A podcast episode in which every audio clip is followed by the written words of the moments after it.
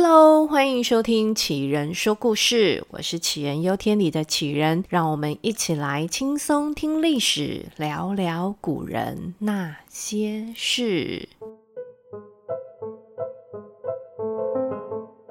Hello，大家，我们今天要说的这个皇帝呢，我觉得他有一点点的冤枉，一点点。因为呢，他明明就是一个聪明的年轻人，也曾经胸怀大志，很想要有所作为，但是最终最终被大家记得的，就只剩下“断袖之癖”这四个字。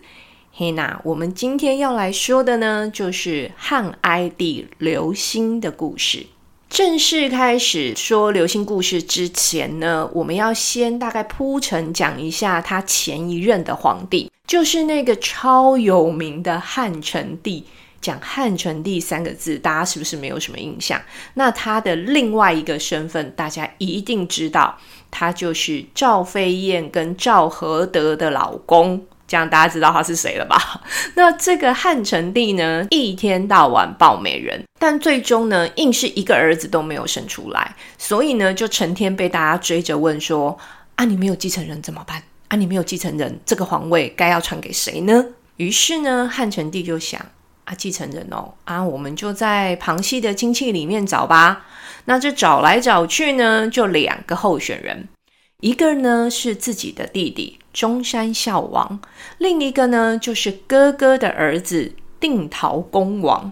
所以呢，汉成帝就找了个风和日丽的日子啊，把这两个人叫进皇宫，他想要当面来面试，看看这两个人究竟哪一个合适来当接班人。这个哥哥的儿子定陶公王呢，就是后来的汉哀帝刘欣。因为皇帝召见嘛，这刘欣呢就浩浩荡荡的从自己的领地出发，还带了他的重要心腹跟他一起进宫。汉成帝看到这个阵仗呢，就眉头一皱，诶，这是带打手来要比赛的意思吗？所以呢，汉成帝就问了刘欣：“你带这群人来要干嘛呀？”当时也才不过十六七岁的刘欣啊，面对突如其来的问题，他非常的沉稳，他很冷静的回答说：“我们国家的法律规定，王侯入京的参访团呢，只要是职级在一级以上的官员都可以随行，而且没有限制参访团的人数哦。亲爱的皇帝叔叔啊，我们这一团可是完全都符合国家的规定呢。”哦，这个汉成帝完全没有料到刘欣讲起律法来是这么的头头是道，于是呢，被将了一军的汉成帝心里有不甘，他又出考题了，跟我们古早时候的长辈一样，他考刘欣背书，他就跟刘欣说：“来啊，背个《诗经》来听听吧。”刘星眉头不皱一下，轻轻松松的呢就把内文给背出来了。而且呢，他除了背书之外，他还能够把其中的道理讲个明白。哇，这搞了半天，刘星应该是个学霸诶。这些表现呢，都让汉成帝是满意的不得了，心里呢就想说：那让刘星来接自己的位子吧。诶，我们不是还有另外一个候选人吗？还是汉成帝的亲弟弟呢？那这弟弟的表现怎么样呢？只能说，哈，有刘星这个对照组啊，这个亲弟弟就算他倒霉啦。这个弟弟呢，就拎了一个机要秘书进宫。那汉成帝看到呢，他只带一个，他也眉头一皱，就问他说：“你怎么只带了一个机要秘书来啊？是根据哪个法律只带一个人来吗？”中山孝王心想：“啊，看点贵，带一个有什么问题吗？难道还要依法有据吗？”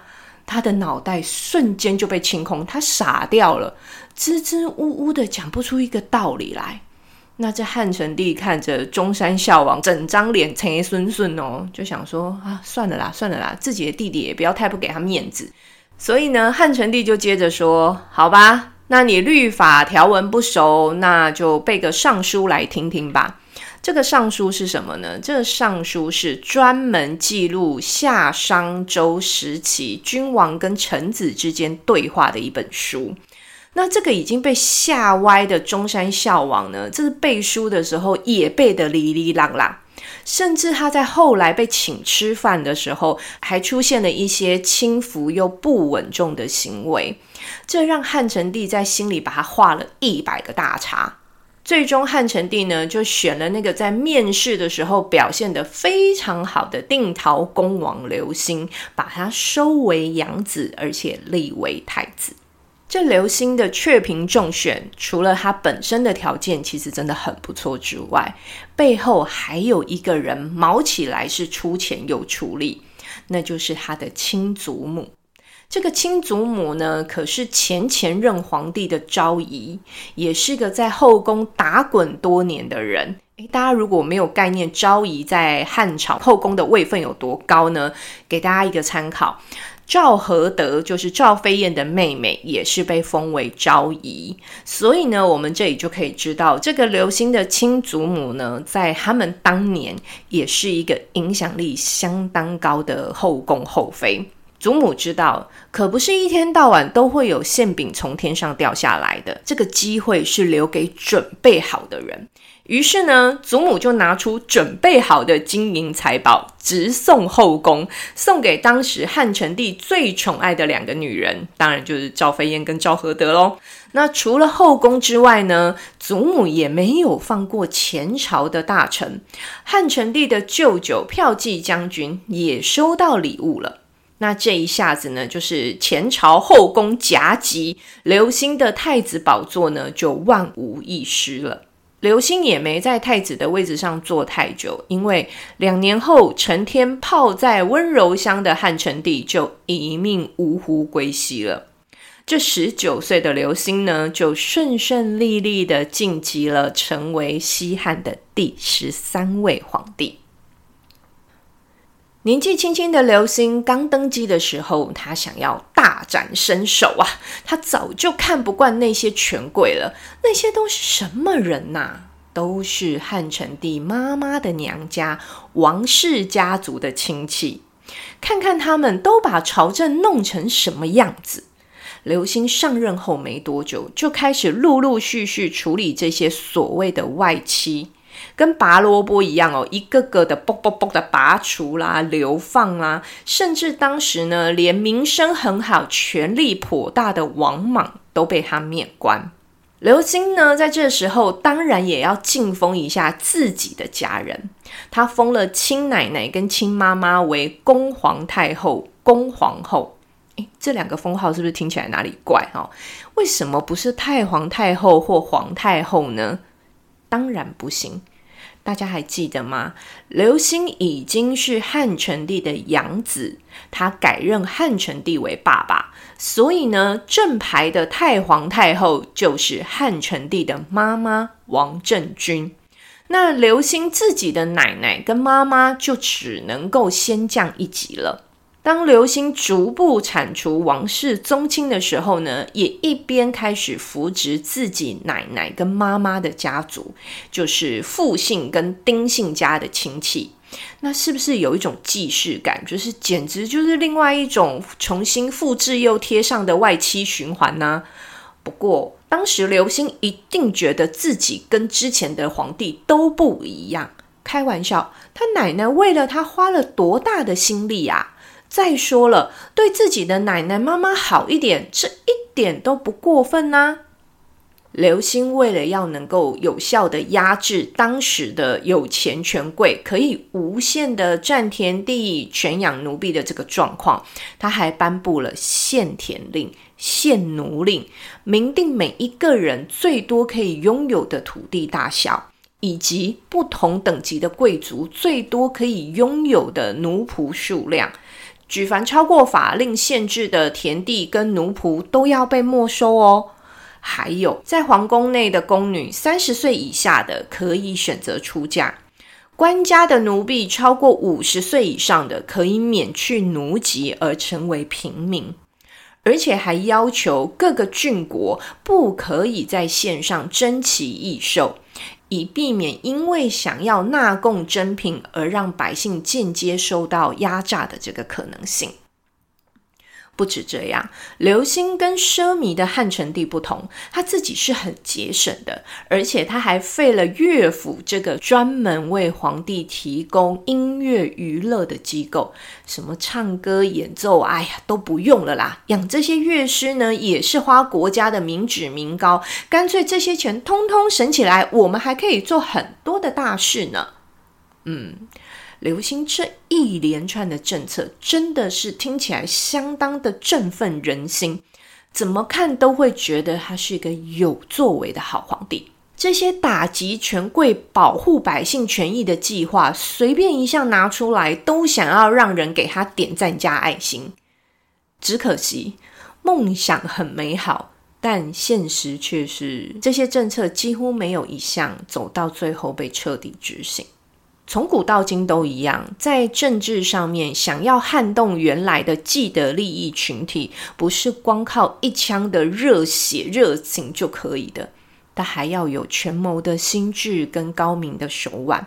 像是我们之前第三十六集分享的北魏冯太后，哇，那个女人真的太强了，强力推荐大家要去听那一集。不过呢，刘兴毕竟没有冯太后的那个能耐。再加上他的上一任留给他的国家，其实也是一个外强中干的空壳子。于是，我们用现在的角度来看待刘兴那个时候的努力，都会觉得是一场空。虽然这样讲起来，刘兴没有功劳，但他好歹也有苦劳吧？可是为什么大家现在对汉哀帝刘兴的评价都非常差呢？这就要讲到他生命中最最最重要的一个人。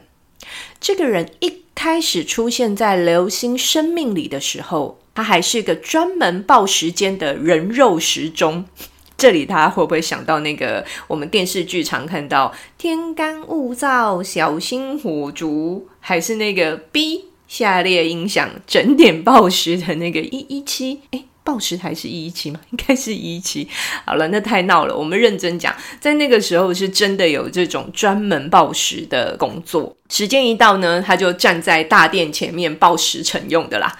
那这个刘星啊，第一眼看到他的报时官董贤的时候呢，是惊为天人，他眼睛都没有办法移开。哇，怎么会有人长得这么好看，这么帅呢？于是刘星恋爱了，只是他爱上的跟他自己一样是个男人。刘星的爱来得这么快，这么强烈，这么的专注，他的眼睛里似乎只有董贤。董贤那么那么的好，所以他值得最好的。刘星为董贤盖宫殿。送金银珠宝，这些都还是基本配备哦。刘星甚至找了专人来帮董贤制作所有的器物。堂堂的皇帝呢，还变成品管专员，所有的东西呢，都要经过刘星的确认，才能够送去给董贤使用。所以不够好的东西可是过不了关的。记得我们在前面有提到，刘星自己是非常节俭的皇帝吗？但遇上了董贤，刘星记账的那个小本本啊，大概已经就不知道被他丢去哪里了。这些都不算什么，刘星甚至在自己未来陵寝的旁边呢，也给董贤挖了一个。这是一个什么样的概念？就是除了活着的时候一天到晚黏在一起之外，刘星想着以后死了也要跟董贤在地下长眠相伴。都做到这种程度了，那当然也就不意外。刘星会在午觉睡起来要办公的时候，发现自己的袖子被熟睡的董贤给压住，他舍不得把董贤叫起来，所以呢，只好拿刀呢把袖子直接割断了。那这也就是让刘星被记忆千年的短袖之癖了。最不可思议的是，听说刘星还不止一次的动念头，想要把自己的皇位禅让给董贤。这大臣呐，是拼死拼活的阻止，才没有让这件荒唐的事情发生。但皇位没有禅让出去也没关系啦，刘兴呢就给董贤升官，于是董贤呢就从整点报时官这个等级，咚咚咚咚咚，一路快速的往上晋级。当然，这些疯狂的举动还是会有头脑清楚的人出来阻止的，例如当时的宰相王嘉。只可惜刘星是铁了心要执行他对董贤的好。诶，话说吼，这么有执行力，那前面那些政策的执行力如果也有这么强，不就好了吗？但是他把执行力用在这件事情上，导致于提出建议的王家最后居然是含冤而死。这王家死了，其他敢讲真话的正直官员心也就跟着寒了，嘴巴呢当然也就闭上了。正直的人远离了皇帝，剩下的就是只会讨皇帝开心的小人了。在这样的环境之下，刘兴就更肆无忌惮地把董贤捧上了大司马这个高位，成为文武百官之首。而那一年，董贤也才二十二岁。不止董贤本人坐上晋升的直升机哦，董爸爸是一路坐到光禄大夫。董妹妹也被刘星纳入后宫，封为昭仪哦。还有，还有董贤的老婆的爸爸跟弟弟也被封了官做。诶，对，董贤是有老婆的。最终呢，董贤的老婆还被接进皇宫，大家一起住。平常刘星下班了之后呢，就是被董贤、还有他老婆、还有他妹妹董昭仪这三个人给热情的环绕，过着幸福快乐的日子。刘星自己也是有皇后的，但董贤还是他心里唯一的那个白月光。不过，我们现在没有足够的史料去确认刘星到底是只爱同性，还是男生女生都可以。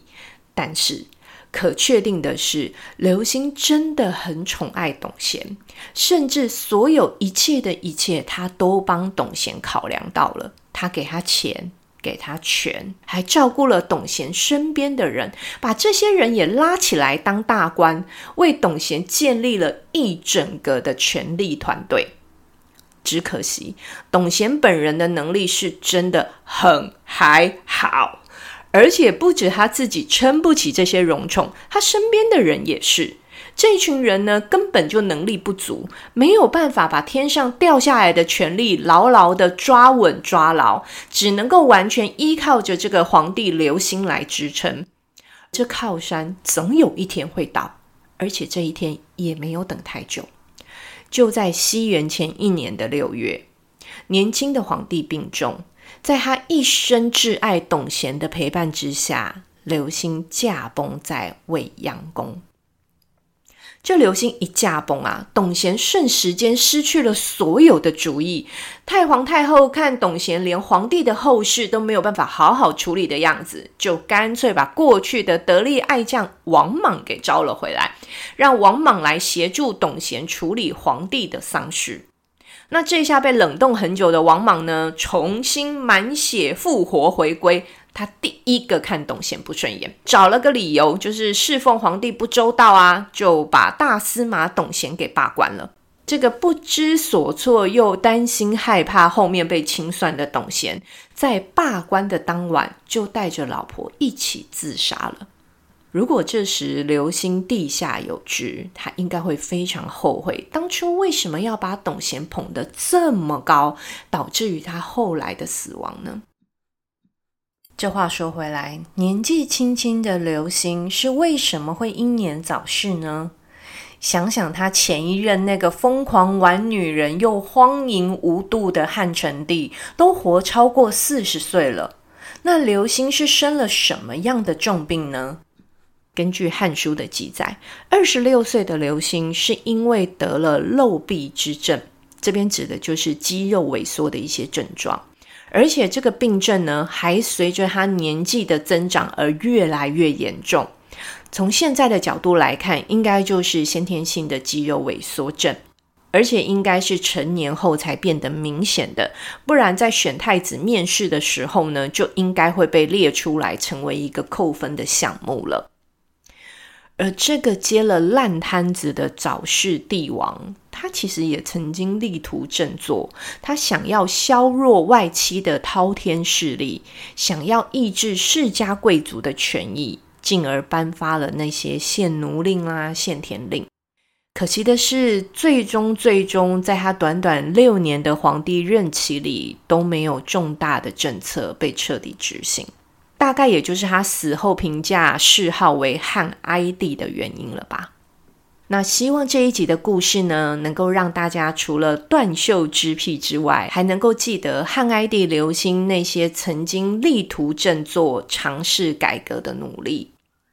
好喽，今天的故事就到这里喽，谢谢大家今天的收听。如果还喜欢杞人说故事，请记得订阅我们的节目，外加留言送好评哦。那我们就下集再见喽大家拜拜。